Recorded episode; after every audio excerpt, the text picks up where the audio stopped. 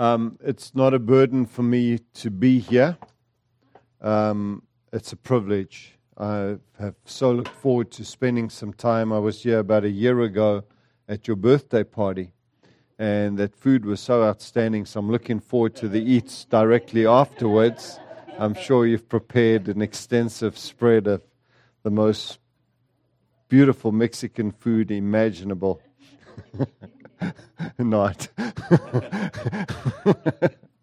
um, I'm a very deep person.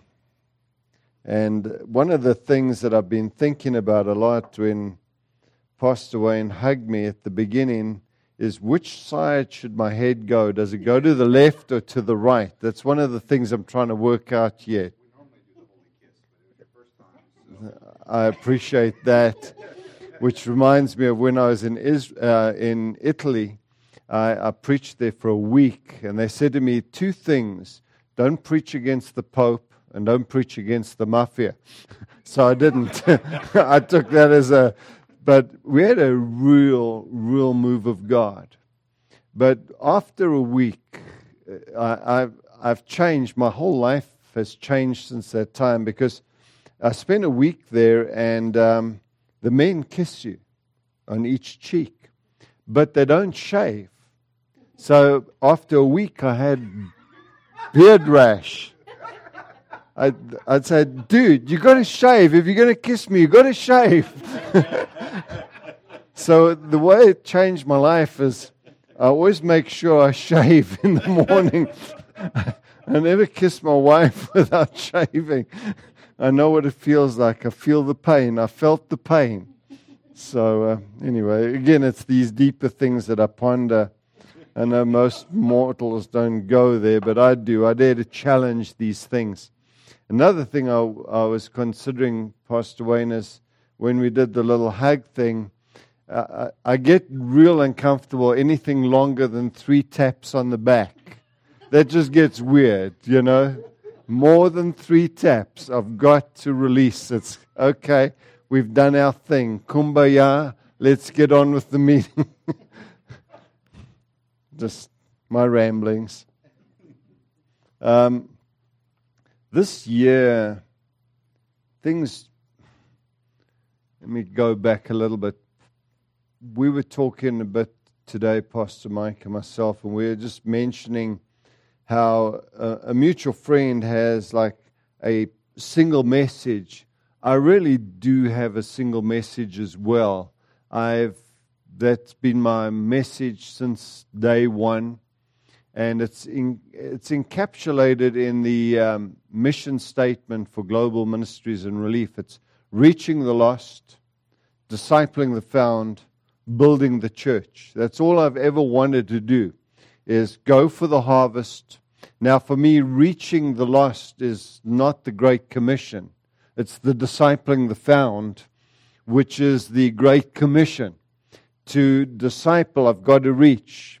And then in discipling, I want to assimilate into the life of the family of God. Because it's not just about getting people to attend meetings, but it's that doing life together.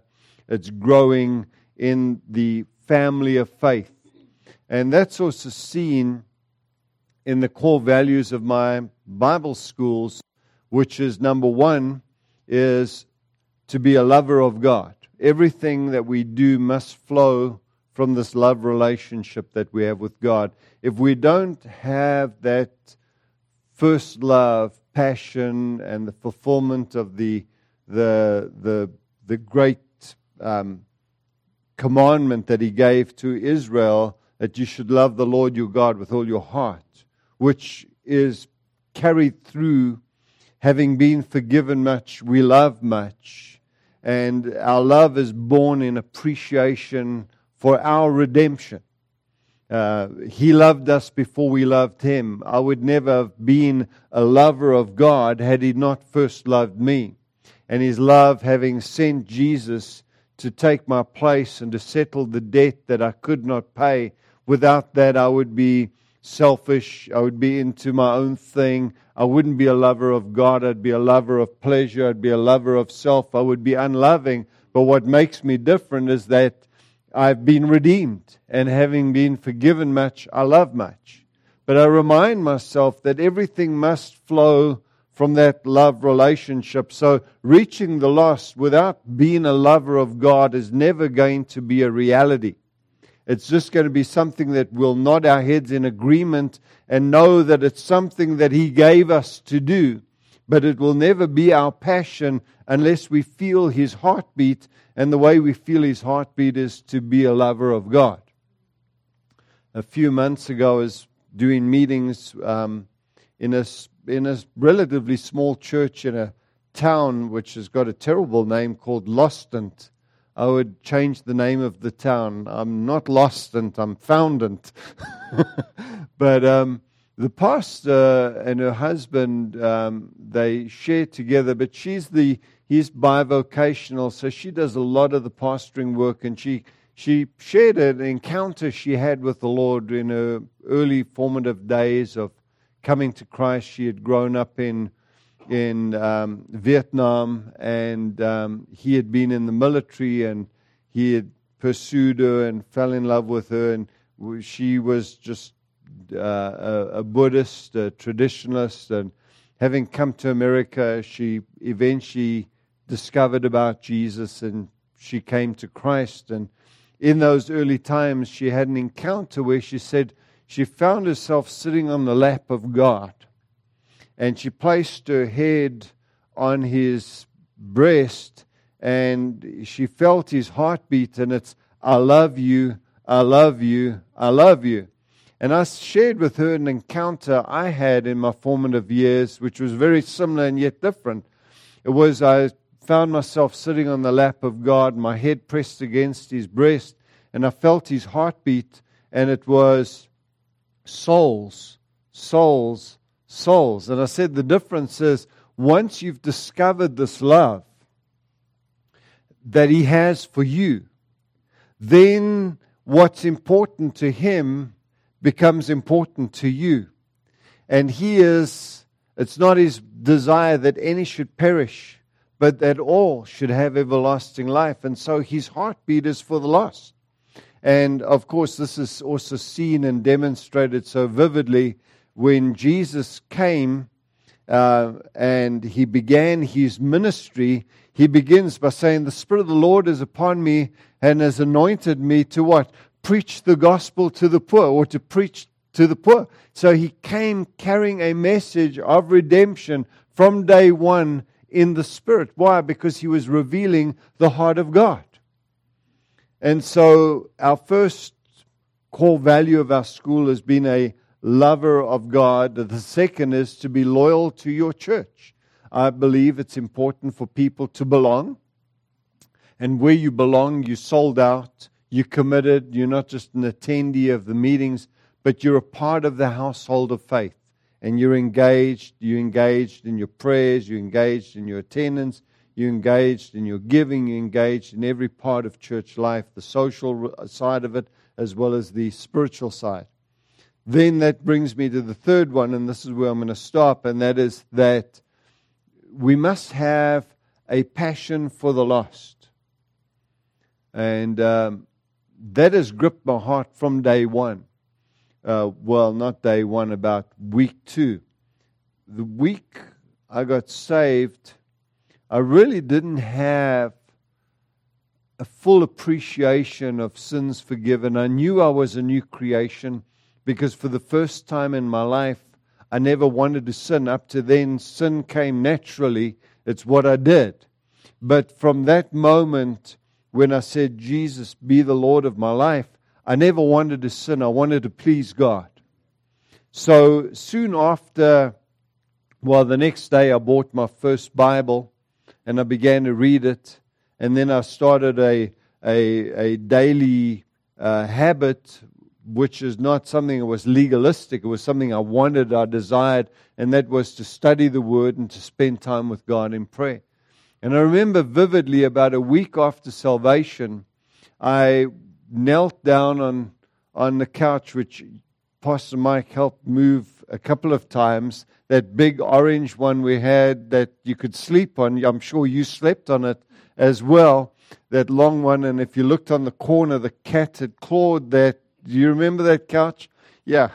um, I, I knelt down at that couch and I prayed this very simple prayer. And Pastor Mike will identify because the houses in South Africa, we don't have air conditioning. We have ocean breeze. So you open the windows and the cool air comes flowing in. It was one of those beautiful uh, South African days with the breeze blowing from the ocean. And I knelt in front of the window. I had my board shorts on, um, no top, kneeling down, pulled my hair back. It was long those days. And I knelt down and I prayed, and these were the words that I prayed. I said, Lord, I want all that you have for me. That was it. I want all that you have for me. And I went to bed, and about two o'clock in the morning, the power of God hit me, and I woke up speaking in other tongues.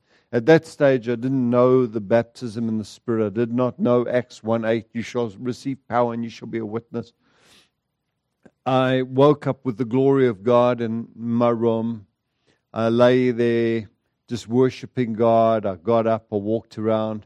At six o'clock in the morning, I asked my wife to go wake up my next door neighbor, Wendy LaRue, and her boyfriend was my surfboard builder. He had a house in Jeffreys Bay. We would, she was my next door neighbor. We lived next door. We went surfing. Um, we were close friends. I said, Bridge, please go wake up Wendy and bring her here. Wendy came in, you've got to see the scene. She had bed hair, she had long black hairs, which was common in those early hippie days. And she had a blue nightgown wrapped around her. And uh, she came in and she trying to focus. I said, Wendy, you've got to sit down and listen to me. And I began to share, as a week old believer, the gospel. Uh, I mean, it was now, I, I, I mean, I can remember my message vividly. It is, Wendy, I want to share with you what's happened in my life the last few days. I was in a meeting. I called on the Lord and I was born again. I've discovered His love. And this, this morning, I want to share with you that God loves you and He wants to save you. And at 6.15 on that morning, I had my first convert and never knowing that that was the baptism in the Holy Spirit, not knowing that I could keep speaking in other tongues. I didn't have the theology or the doctrines of the Spirit worked out. I didn't even know Acts 1 8. I was still in John's Gospel, where some preacher said to me, That's where you got to start reading the Bible. Underlining every word in John's Gospel, just oh, this is important, this is important. And you take a red marker and you underline the yellow that you've already colored in, and then you put NB, nota bene, in the side, and then a, a lightning bolt or an arrow, and you're just putting all these little symbols. And, and I'm sharing from this one little portion of scripture that I've read in the first week and have tried to memorize. But I got my first convert, and that is been my passion from day one. It would take me from village to village throughout southern Africa, later on to the east of East Africa, West Africa, Central Africa, and a little bit of North Africa, not much of North, but it took me there and it's taken me to Central America, South America, the Caribbean, Europe, UK, and of course, United States and Canada. And um, it's, it's been, even though I've been a, a people would call me a revivalist, I have gone mainly carrying the gospel. Which brings me to why I want to talk about how beautiful are the feet of him who brings good news.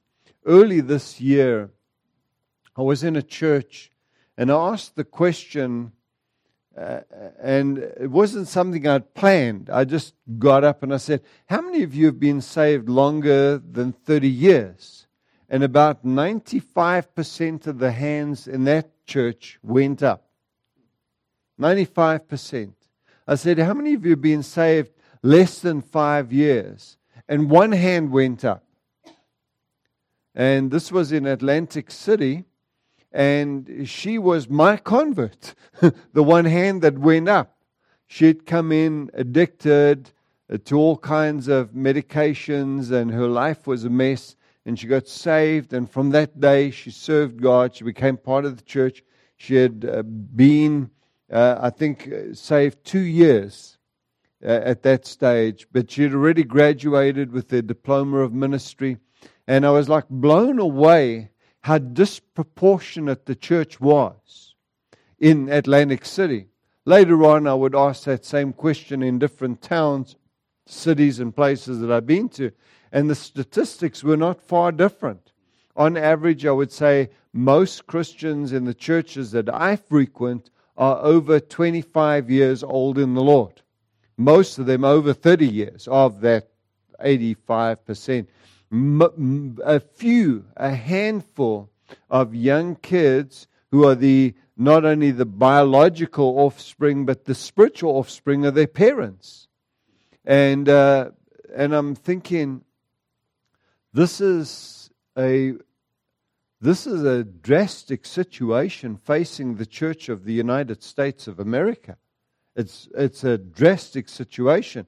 So I, while I was meditating on these, this deep research, how many of you been in deep research? How many have been saved 35 years? But I came up with this formula of percentages, my deep research.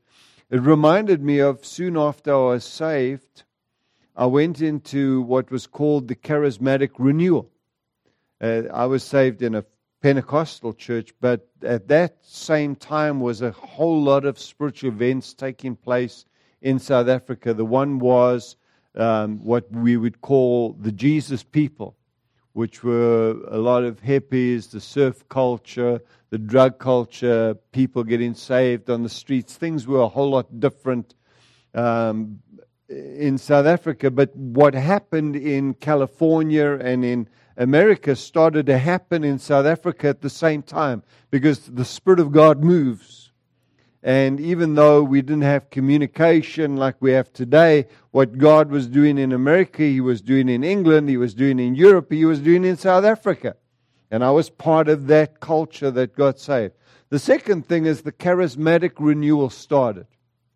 The charismatic renewal was Methodists, Presbyterians, Catholics, uh, Anglicans were coming into an experience in the Holy Ghost. Many of them having been in the church their whole lives, having been through um, confirmation, having been christened as babies, actually being born again and filled with the Spirit. And uh, there was a huge movement called Women's Aglow and at the same time the Full Gospel Businessmen's Fellowship. These were all just merging forces at that time. And I was God hungry. I went to everything that happened. So I would go to the Pentecostal church, but if there was a charismatic renewal meeting and a lot of speakers from America were coming through and from the UK were coming through, I would go to everything that moved because I wanted to know the Word. I wanted to study the Word. And we were just uh, those days you didn't have internet you'd go to the newspaper and look at christian events and you'd see oh there's a speaker at this methodist church and you know off we'd go. So i wasn't like a stranger to methodist churches or presbyterian churches. We would go and it was so awesome. We would be dancing with nuns and priests and uh, it was just crazy days. I mean just so wonderful so slightly weird but wonderful because of the passion, you know. And we weren't like super strict on people for where they fellowship. We were just in love with Jesus. We'd have cottage meetings, we'd have prayer meetings. There was this huge revival taking place in South Africa, which incidentally is still very, very strong in South Africa. I'll go back a few times every year, and the, the smallest churches are like 700, you know, and they packed from the start to the finish and a generation coming in. They've kept that spiritual hunger for God. It's just an amazing atmosphere to be in. And um, so my life was being shaped in that culture of revival, of hunger for God. And a friend said to me, Leon, would you go with me to a Methodist church? uh, there's going to, you know, I want to go and attend. So, yeah, I'll go with you. So I get to the church. He doesn't show up, pretty much like some Christians these days as well. But yeah, I went, and uh, it was the weirdest meeting because you had to be there. There was this huge Methodist building, and there were about four old ladies sitting on the front row, and one old man, and an old Methodist preacher. And there was me with my long hair, my jeans, my sandals, and and they were very sweet people. We, you know, they welcomed me dearly. They didn't criticize. They weren't as strict as the Pentecostals. They were more accommodating, very sweet, dear people. Which was a foreign concept to actually be greeted and loved. so, um, uh, but I was sitting there and I was in the second row because I left the first row to the group that was there and dear old people. And I was sitting there and I was thinking, you know, in a few months, few years, this entire congregation is going to be wiped out. And I thought, who's going to take their place? When they go, who's going to take their place? And that really stuck with me to this day. And this year, I'm in Atlantic City asking a question, and when I ask that question, immediately I have a vision of myself sitting in that Methodist church with old people on the front row, close to death, and I'm thinking, we're not far removed. I was young, and now I'm a whole lot older, and most the people have been in the church saved, born again, spirit filled for 30 years or longer and we're not growing. If we're growing, typically a lot of our growth is just a shifting Christian community. Thank God for that one soul saved. I'm not diminishing in any way her experiencing God and uh, some of the churches, two people, five people, ten people. Thank God heaven celebrates when one comes. You understand? I'm not a critic of the church, I'm a lover of the church. However, I have to say something that I read in Romans chapter 10. How will they hear without a preacher? Obviously, we're not preaching because people aren't hearing. We've somehow, the church has lost its voice in the gospel to this generation. It's somehow the pressure of political correctness, of being in a world that has become, America has become very, very hard towards the Christian church. When I arrived here 24 years ago, it was already quite hard compared to Africa. You go any village in Africa, you stop, you stand and preach, and the whole village comes. You stop on a street and people were. I remember one day this guy running past me and I'm standing preaching on the street and you can see he's after his bus, but he stops.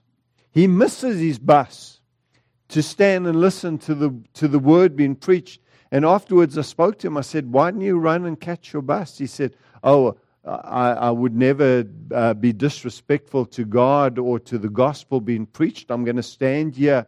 He would rather be late to get home. And if, if Pastor Mike will know this, those guys have to get up four o'clock in the morning to get to their bus, to get to work. And then they work all day and they run to their bus, and these buses are packed to go another hour to the township where they live and to get home 8 o'clock at night to have supper and go to bed to be up early in the morning. And yet he would stop lest he somehow would, um, he, he would be viewed disrespecting or dishonoring God. That's the culture I come out of. And then you come into America and it's like, there's this wall hitting the mute button silenced the gospel. And as a result, the church has not grown at its potential. You know, when, I, when God called me to come to America, one of the things I didn't want to come was because I said, God, this country has contributed to the nation's missionaries, Bible education. What can I contribute to this nation? Only to realize that this nation is very God hardened. We may have in God we trust on our currency, but it's not a warm, welcoming Christian environment that you had generations ago. You see college professors failing students just because they would ask a question or write in their paper something about God. They're actually expelled from that uh, class for the gospel. You can be any religion in this nation except Christian. And the colleges will welcome you, and you can have voice and you can have opinion, but don't share the gospel. Don't carry a Bible. You can carry any book you want. You can carry the perversions, but they would do their utmost to shut down the gospel. Thank God for a slight shift that President Trump has brought in that's given us again, the church, a voice that we don't have to fear being criticized for hate speech because we preach the gospel. It's not as much as needed, but it's a start. I'd like to see a whole lot more being done to protect the voice of the church. But it's the, the pressure is on. And as a result, uh, the situation is similar to that Methodist church in South Africa. We're dying. Now, to die is gain. I'm not afraid of death, but I don't want to appear before God empty handed. Empty handed. I want to have my sheaves. I want to have my harvest as the evidence of this passion, having felt his heartbeat. So I started a series called How Beautiful are the Feet of Him, which I shared with Pastor Wayne, and he said he thought it would be a good message for you. So it's a long introduction, taken half an hour to get there. But in there is the message. You understand? I want to give you a few things that I've seen in the scriptures. Go with me firstly to Romans chapter 10. And let me read that portion for you. And then we'll go from there to Romans chapter 1. But I want to start in Romans chapter 10. And um, I'm not going to read the whole thing. Many of you have, I'm sure, read it many times over. Um, in verse 14, how then shall they call on him in whom they have not believed? And how shall they believe in him whom they have not heard? And how shall they hear without a preacher? And how shall they preach unless they are sent? As it is written, how beautiful are the feet of those who preach the gospel of peace, who bring glad tidings of good things. One quick thought is when I read this again early this year, the first thing that jumped out at me were these words How shall they preach? And I, having worked and uh, I'm very, very committed to the church in America. And I spend a lot of time with leaders and with believers in this nation. I've found a common thread that people don't see themselves as preachers. We have failed to raise up preachers. Now, Bible school students, we can raise up by the thousands. I have thousands of Bible school students. It's like we've got this mentality of the people stay in the attitude of being disciples, which is not wrong, or students of the word, which is not wrong, but they never want to become teachers and preachers. It's like, let's just stay hungry to study the word. Yet in Hebrews, by this time you ought to be teachers, or in Romans, how will they hear without a preacher? Whoa, that's not me. I'm not a preacher. Because we have the image of standing behind a podium, being a teacher or a preacher, and not from the platform of our lives. We think in order to be a preacher, we have to have a sound system, we have to have lighting, we have to have some kind of a stage, and we have to have an audience. Someone said to me, Leon, what's been your most powerful meeting? It was in Stutterheim area. Racial tension, all the villages were shut down. I went into a village, you know how they would barricade the front of the townships with burnt out cars and tires and stuff. I climbed over the barricades, and these ANC guys came up and they immediately accosted me. What are you doing here? I said, I've come to preach the gospel of peace. They said, Well, we don't want you. I said, Listen, You may view me as a white man in a black area. I don't come to you as a white man in a black area. I come to you as a representative of heaven, as an ambassador of heaven. The, my skin color is not what brings me here, it's the, my heart condition. I'm passionate about your heart condition. And I, shared with them, they said, You can come in. The first little hut I went into, there was an old man near death and I sat down. He was on a straw mat, very dark, little thin blanket. He was thin. His eyes were nearly blind, white hair. And I sat down and I spoke with him. I call it the audience of one, the congregation of one. I hit it out the park that day. Everyone in my meeting got saved. it was a home run, slam dunk, the best of the best. 100% results. And I got my convert. it was my greatest meeting. I've had meetings with 10,000, 20,000, but not 100%. That was 100%. You can't get better than 100%.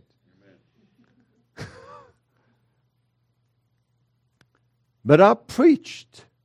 I didn't have a loud voice. I wasn't standing behind a podium. I sat on the ground. He was lying on a grass mat. I preached the same passion that I would to 10,000 people, 20,000 people.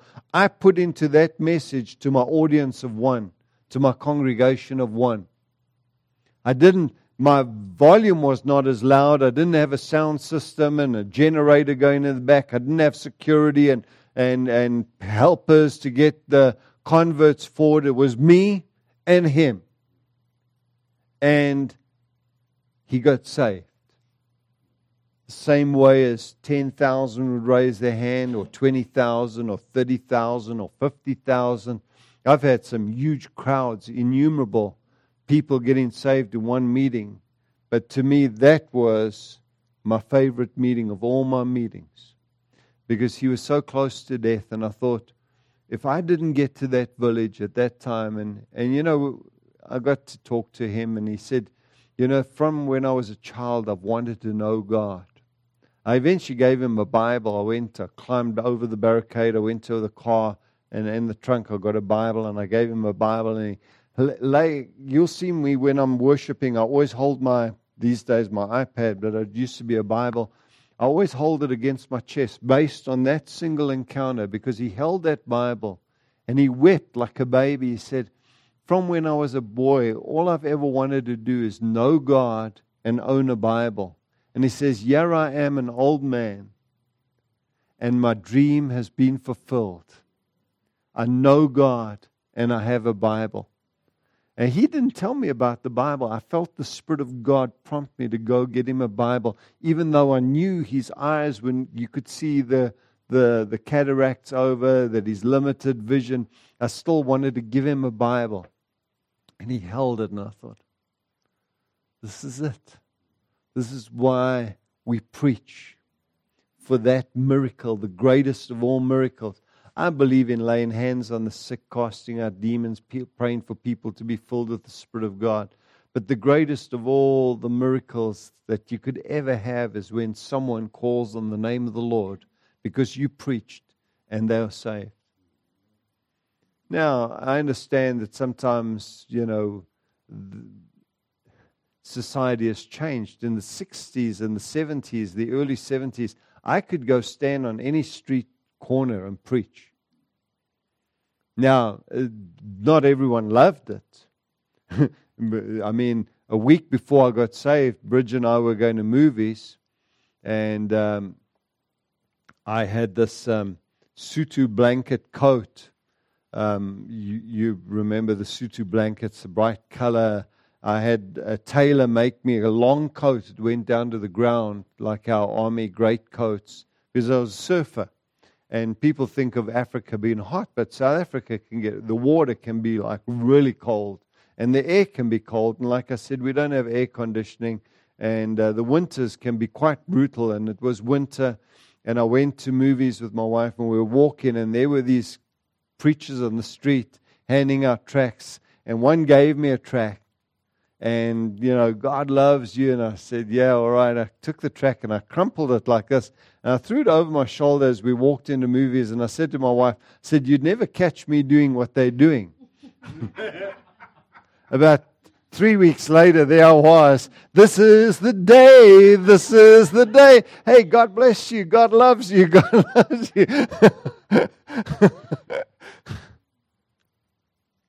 New creation what you think is distasteful becomes your passion, you know, because you're a new creation. And, and yet, you know, even though things have changed, I have found that it's not as hard as the lie we've been sold. People are just as desperate. People are still looking. People are still wanting the truth. It's no different. Maybe our methodologies are a little different. Uh, we've got to be very sensitive because of this very unstable, unfriendly, hostile environment that we find ourselves in. But you can still daily lead people to the Lord. Which brings me to another thing that led me into this series was I was standing thinking of the Lord added daily to the church those who have been saved. And I'm thinking, God hasn't changed.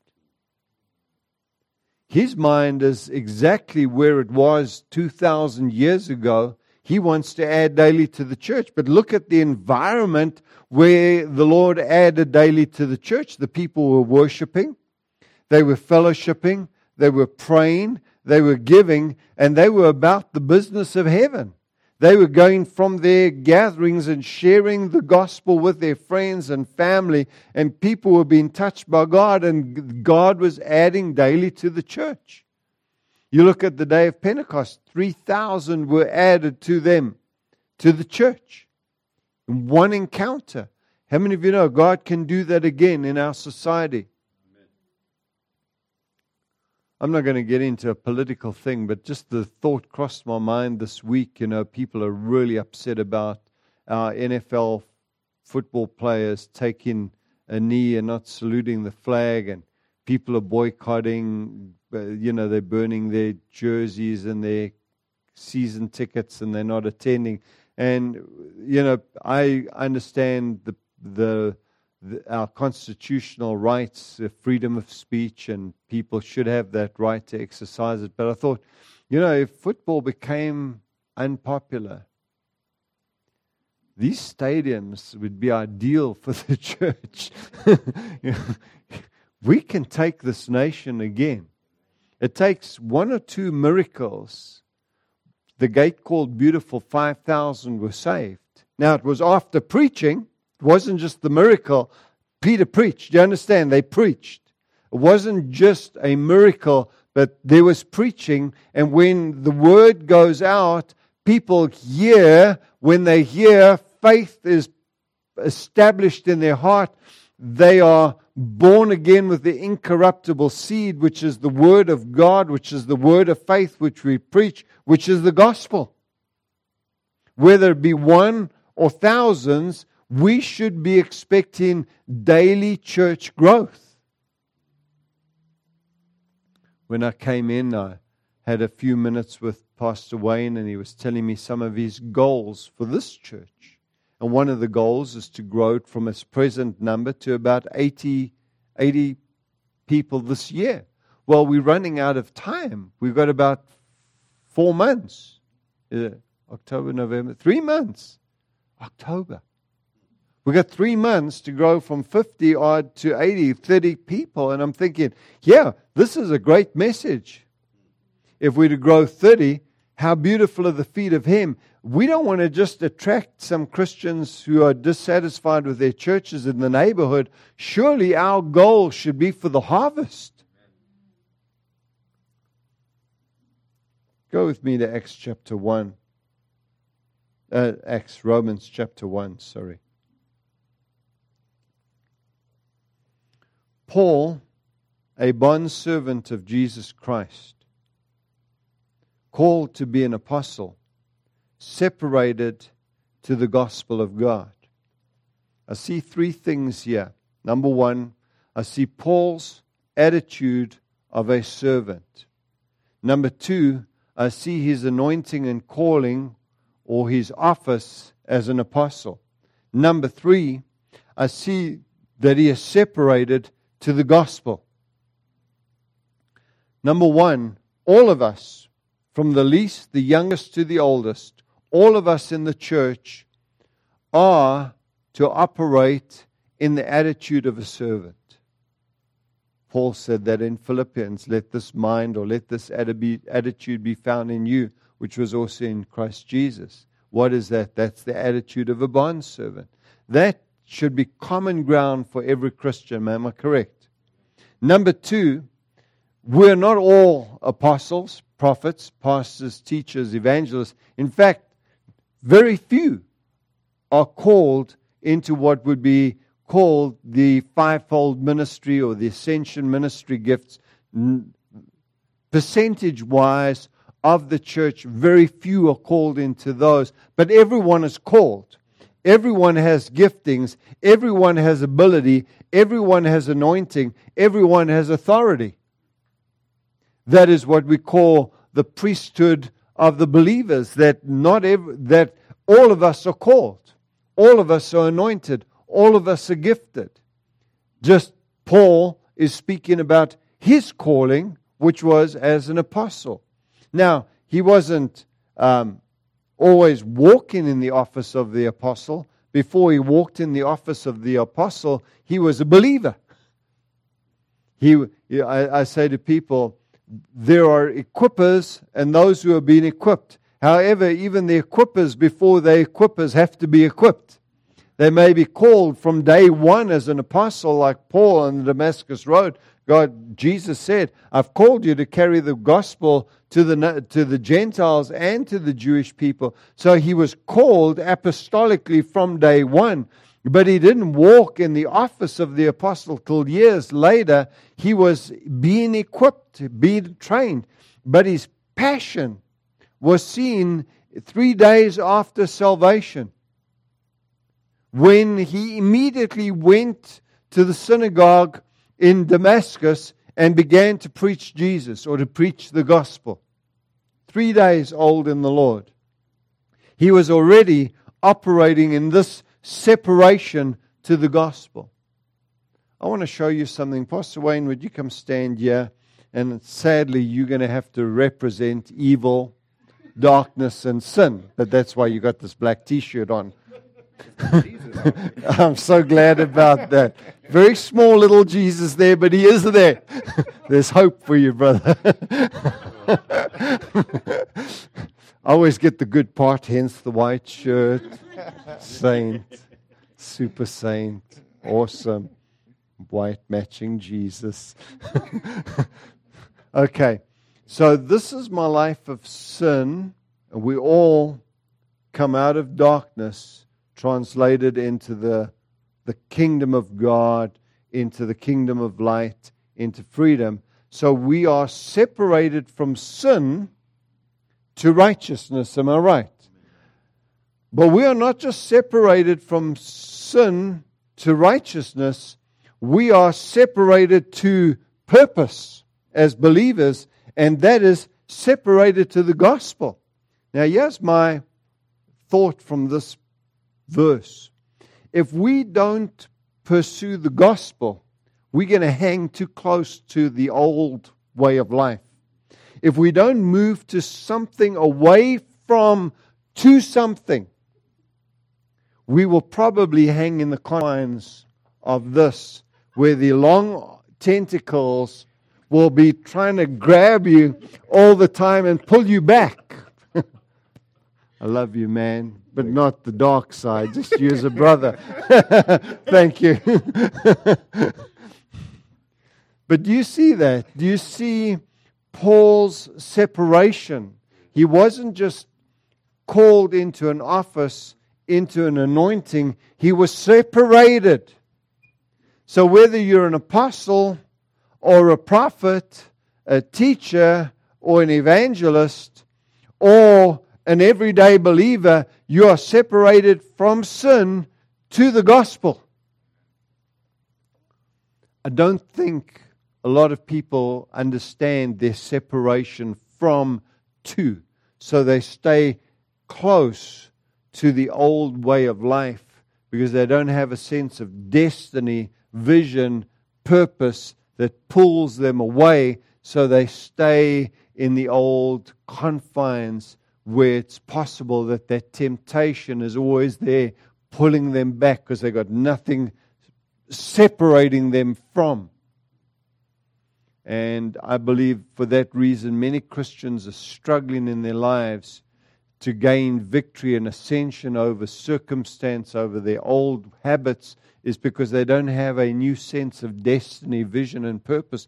And vision and purpose is the, the vision that Jesus shared, which should be the vision for every Christian go into all the world and preach the gospel. I don't have vision. Yeah, you do. Everyone has vision. Jesus made it clear. He started, Follow me and I will make you fishers of men. And his closing thing was, Stay in Jerusalem until you've been endured with power and you'll reach the lost.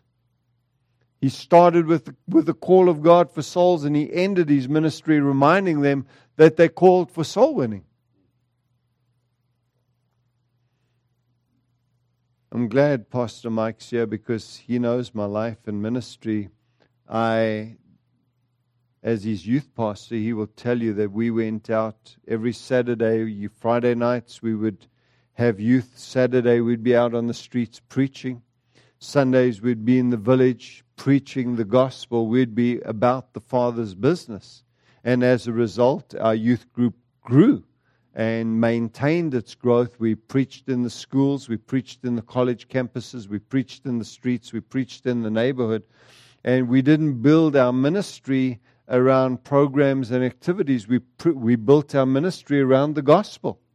And we built it around discipling those that came in. We would train and disciple them not just to live holy lives, but to live passionate lives for something bigger than themselves. And as a result, we gained momentum. And I've made that my purpose as my ministry, reaching the lost, discipling the found, building the church.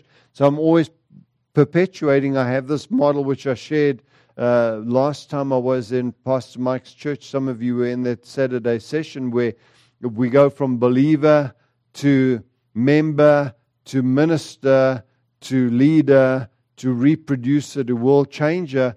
And if we would follow that cycle, if I can get people from just being believers to being engaged in the life of the church and become equipped and trained, then they'll become ministers. Well, what is the ministry every Christian has been given?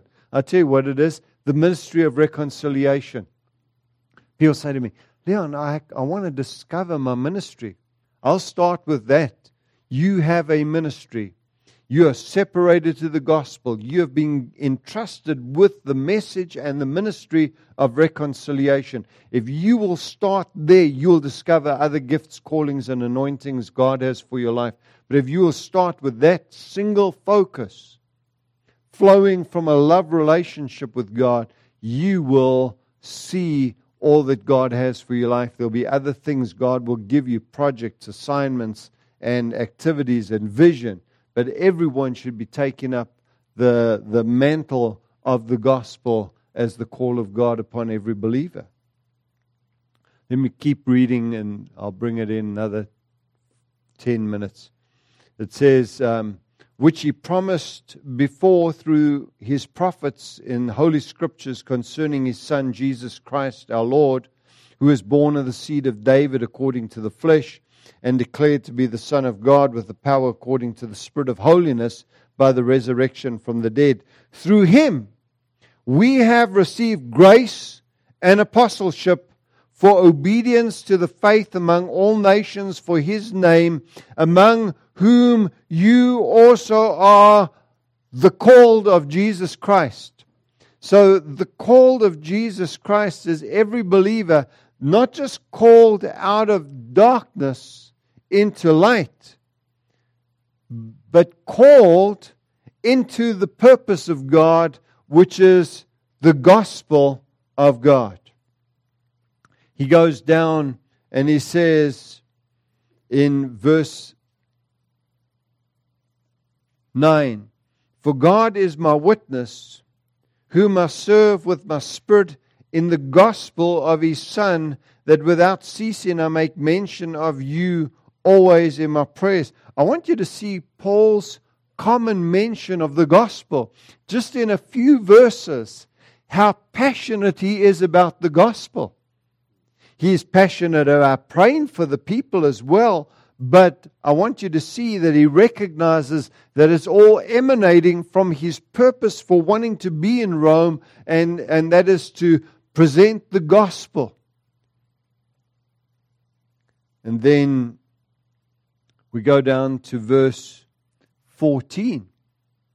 He says, I am a debtor both to the Greeks and to barbarians, both to the wise and to the unwise. So, as much as in me, I'm ready to preach the gospel to you who are in Rome also. Notice he says, I am a debtor. There are three I ams here in verses 14, 15, and 16. The first is, I am a debtor. Number two is, I am ready to preach. And number three, I am not ashamed. There are three I ams in this. I want to quickly mention these three I ams. Number one, he says, I am a debtor. Now, if the gospel is free and we saved by grace through faith and not of works, why does Paul assume that word, I'm a debtor? I, I thought there was no cost involved in this. It's faith, it's grace. I receive it. I'm a new creation. I, I believe a better way of saying I'm a debtor would be to interpret it as I am under obligation. Let me put it to you in Leon's expanded, unpublished transliteration.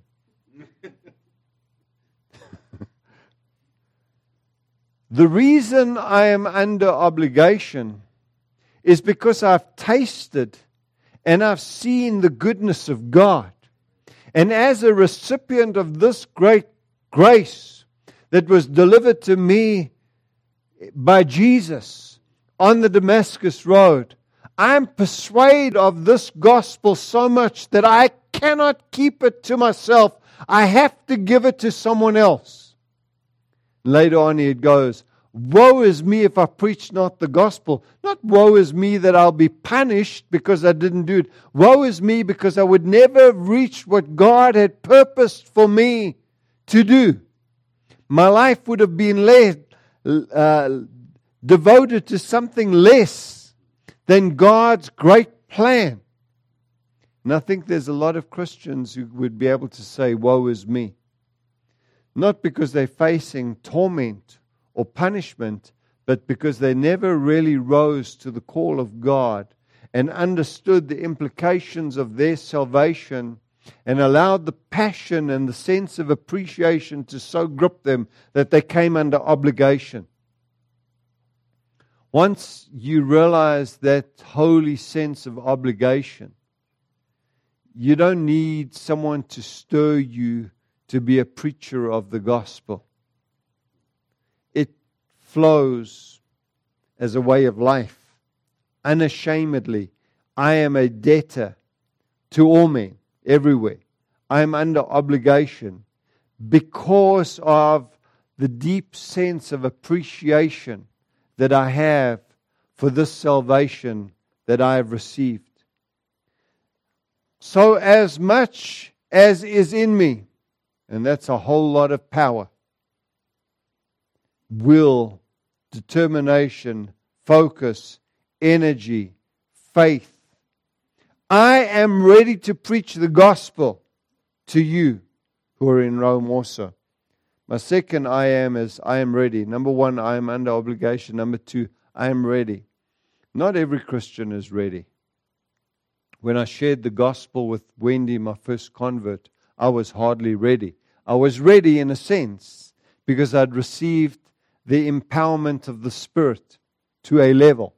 Didn't understand it, in the simplicity of childlike faith and a deep sense of obligation, I had Wendy woken up from deep sleep to sit down and hear the gospel.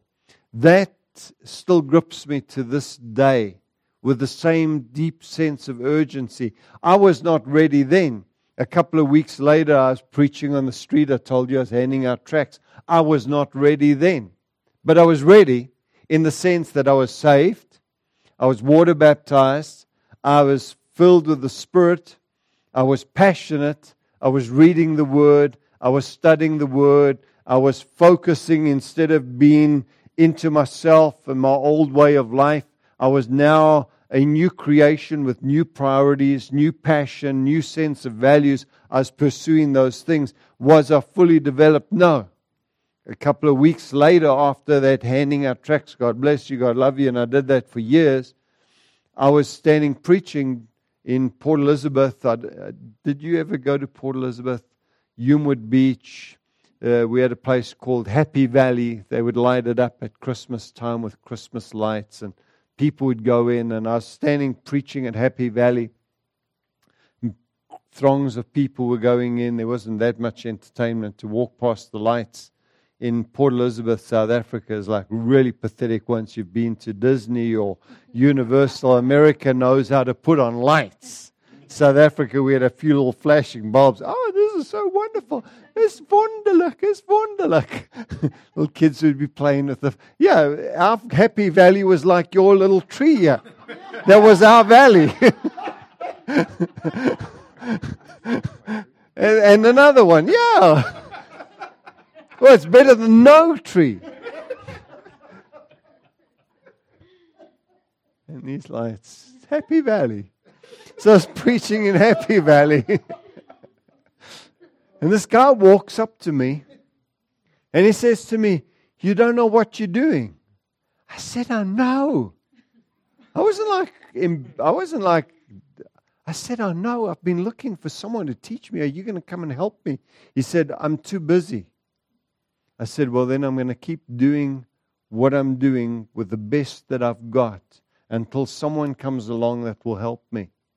I wasn't ready. I was, but I wasn't ready. Uh, in uh, the, the point I want to make is we're ready because of our passion. We're ready because of the, the fact that we are the recipient of this grace. We're ready because we're empowered by the Spirit, but we're never really ready. Years later, and we were talking about this driving over, we are speaking about Dr. Kennedy, great preacher from Florida, um, Presbyterian who wrote a book which really um, shaped our evangelism in, in Sterling Full Gospel called Evangelism Explosion 3, EE3. And um, uh, we would study it and we would go through these um, scenarios, these scenarios. We'd do role plays and we'd share the gospel, and then people would fire questions and we would answer. We'd become really trained to present the gospel, to handle the obstacles, and uh, I became, I was more ready having studied EE3, having studied other great books that had been written, having gone to men of God and asked them to share how to minister the gospel. I made myself teachable, knowing that I was ready on the one hand, but not really ready as I should be. I wanted to be skilled in the word. I studied the Word. I meditated the Word. I bought books on evangelism. I studied how to preach the gospel so that I could become skilled at it. And as a result, and I don't say this arrogantly, but I've calculated that in my 40 odd years of ministry, I've reached almost a million souls. Many of them large crowds in the villages of Africa uh, as, and in um, the cities of Africa later on as I got you know, stadiums full of people. I reached thousands in a day. But it started with Wendy, my first convert, my second convert, my third, my hundredth, my thousandth, my ten thousand, fifty thousand, hundred thousand, two, three hundred thousand. You understand? It, I became more uh, skilled as I gave myself to it. And, and I think a lot of Christians are not ready to preach the gospel. They don't feel trained or adequate. Yet the Bible says our adequacy is in Him. We are, on one hand, adequate. On the other hand, we realize we've got to grow. and we grow in knowledge, but we've also grown to grow in skills. And Pastor Mike and, and Pastor Wayne, I think a lot of times our ministry, we grow people in knowledge but not in skills. The difference between knowledge and skills, one is teaching and the other one is discipling. Do you remember the EE3? What we would do is we would study it, memorize it, do it, but we had a coach with us. Then we would become the coach and we would start to train people and take them out. I really believe in that model that it's not just so much the, the impartation of knowledge, but it's the skills. And a lot of people, I believe, in the modern day church have not had the passion to study the how to. They know they should. And in a sense, they want to, but what they want to uh, becomes is would you come to church with me on a Sunday, which is not the worst thing to do. But they don't feel confident enough to sit down and take the Word of God and talk about the state of their heart. And then when the people throw the things, well, what, what about all those who have never heard the gospel? Or what about why do children suffer? How can God be good and yet send people to hell? They don't want to handle those things, so they immediately back off. Whereas someone skilled and trained will take that and turn it around and bring it into a close. Well, let's talk about that, but let's not forget about the state of your heart. And so we're ready, but we've got to become more ready. I'm ready to preach the gospel anywhere, in all nations, and I have. I've traveled the world preaching the gospel and seeing the results. But even though I've got years in me, I don't stop studying. I'm reading, I'm meditating, I'm pressing, I'm looking at what's working in our evolving culture that is becoming more God hardened so that I can be skilled for this generation. I was skilled for that generation, but am I skilled for this generation? I may have to make some changes in my style. My message doesn't change, but my methodologies would have to make some changes to reach this generation. Because if I keep doing what I was doing, I'm only going to get the results of the past, but I need the results in the present. So I keep studying. So I am under obligation I certainly am under obligation because of my passion, my love, the spiritual empowerment. I am ready because I've studied, I've meditated, I've not only read the Bible, but I've read many books that train me in the gospel, as well as in the follow up. But then there's a third I am. He says, I am not ashamed of the gospel. For it is the power of God to salvation for everyone who believes, for the Jew first and also for the Greeks. For in it, in the gospel, the righteousness of God is revealed from faith to faith, as it is written, the just shall live by faith. I'm not ashamed of the gospel. The reason I'm not ashamed of the gospel is because it's the most powerful message in the universe. if people would hear. And, and you know that the God of this world blinds them and stops their ears. And that's why we call to preach, because the gospel opens, uh, pulls back the, the blockages, the scales, the chains. It allows the word to penetrate. Faith for salvation is imparted to them as we preach. They can't call on him whom they've not heard. And uh, here's another little thing is a lot of people don't preach the real gospel.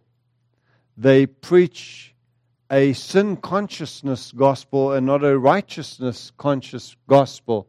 And so many people that have been born again today immediately have this deficiency, as it were, of knowledge because they brought up with a constant sin consciousness rather than discovering their identity in righteousness. So, not only do we have to learn how to handle the gospel, we have to learn how to handle Paul's gospel rather than the traditional gospel that has been preached in this nation for years.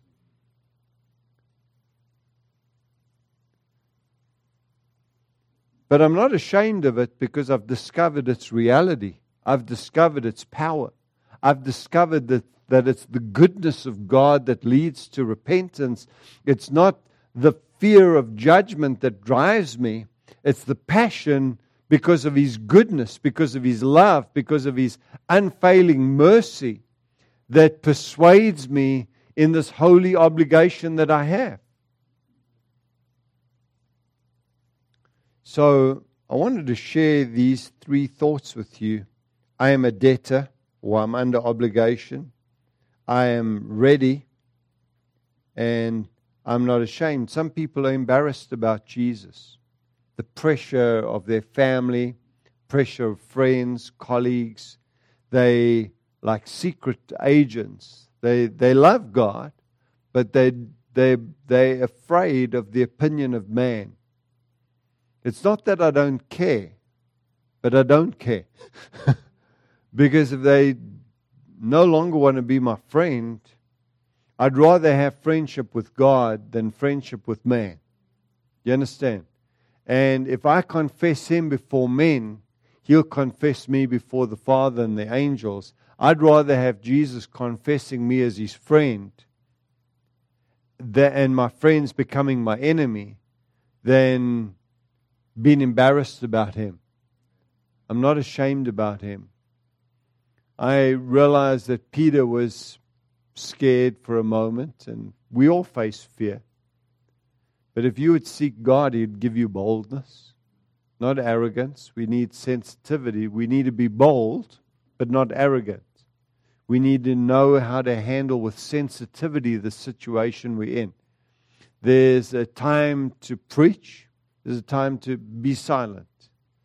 Uh, some people, they bold in the gospel, but they're insensitive.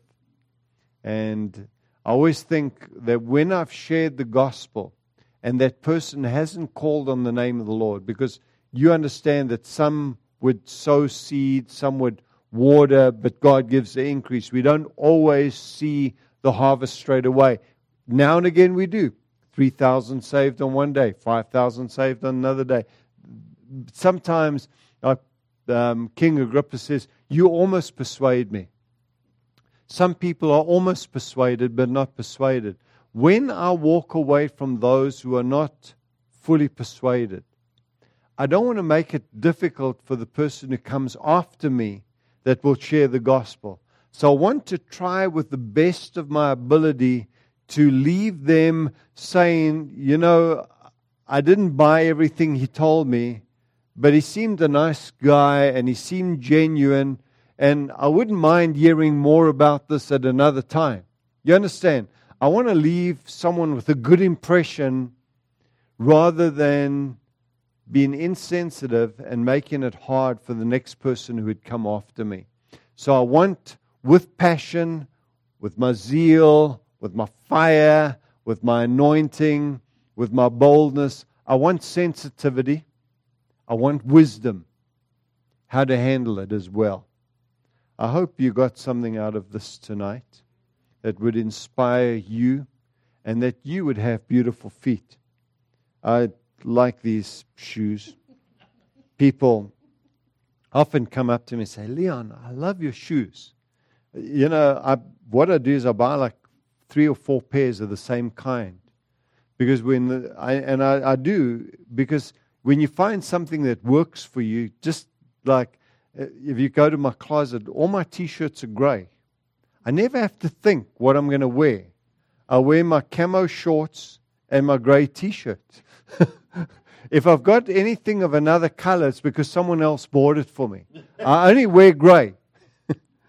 I only wear these shoes. I have a black pair and I have these brown ones. They're all exactly the same. They, they work. But people say, Your shoes are cool. I know, they're awesome. but if you look under these shoes, I've got beautiful feet. Now, they're calloused, they've traveled many, many miles, but they're beautiful because I've carried the gospel. And I think it was um, this is a messianic verse that was carried into the new covenant responsibility. It referred to Jesus. Beautiful feet. He brought the gospel. And we also, we may have calloused feet. Maybe we need to have um, nails cut and trimmed or whatever. Um, I was in India and my son said, I love India. We went and I, I, I had Geet, who's my IT guy. You've met Geet online, and my son Matthew and myself. We went to the barber. We had haircuts and full shave, you know, the straight razors, and it was just awesome. And uh, I paid like 10 bucks for three of us to have a haircut and a shave. Just like, you can't beat that. That's good economy. Then we went and we had our, what do they call it, a pedicure. You ladies need to help me. I'm like, I'm like fully male. Did you notice three taps? Okay, dude, that's enough. Like I'm really male, male. There's nothing that's unmale about me. I'm like, dude. But um, I went and had a pedicure, which is quite an embarrassment for a dude. You know what I'm saying? I was sitting there and they, they started to massage my feet, and I was like rolling in agony, laughing. I, was, I said, You got to stop. I was crying. I was laughing so hard. it's so humiliating. Then he began to grind away at my skin, and because I wear sandals, you'd look at me dressed here. Most of my life, when I'm not uh, preaching, I'm wearing either flip flops or barefoot. South Africa, we barefoot. So my feet are pretty calloused. He had a day filing away. It was actually awesome. I can't wait to get back to India in the next five years and have another pedicure. I'm just going to say to the guy, now listen, no massaging, just get to the skin work, file, do the nails, no tickling.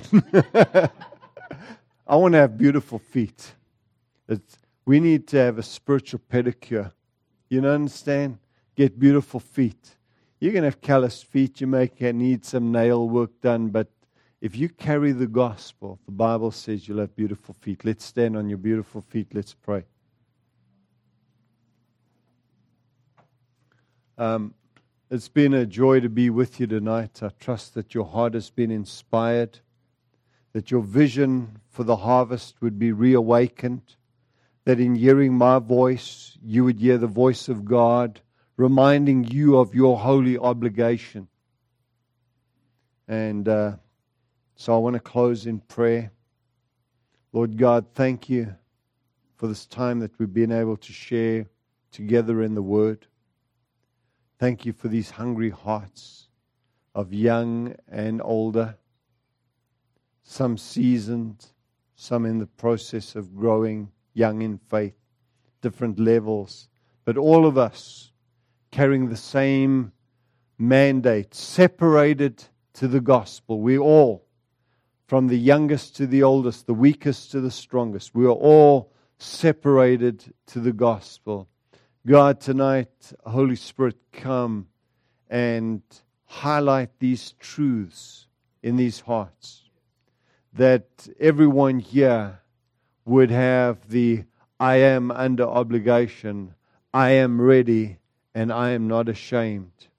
May that become instilled in the depths of their heart, I pray, O oh God. In Jesus' name, amen.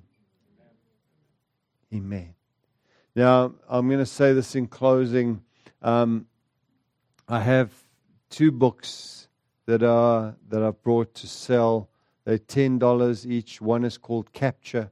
It's capturing the heart of God for the nations. Every Christian should have a heart not only for the neighborhood but for the nations. And the second book is called Bold, which is uh, bold in the gospel, bold access to God, bold vision, bold in the spirit, bold in spiritual warfare, bold in leadership, and bold giving. I think it's a timeous word because we will not win this generation being intimidated. We need to arise, be strong, be bold, be of good courage. We need to be bold in the Lord. That will be available. I'm going to be back there if anyone wants to have a look at those. And um, but before I hand over to Pastor Wayne, is there anyone here tonight that would like me to lay hands upon you and pray for you for a fresh anointing and empowerment before we close? If that's you, just raise your hand. I'll see, and I'm going to uh, pray for you. Is anyone here, Pastor? Come on down. Let me pray for you, and then I'm going to hand over to Pastor Wayne. So just take two minutes. Come on down, stand here. Let's pray for you. That's awesome.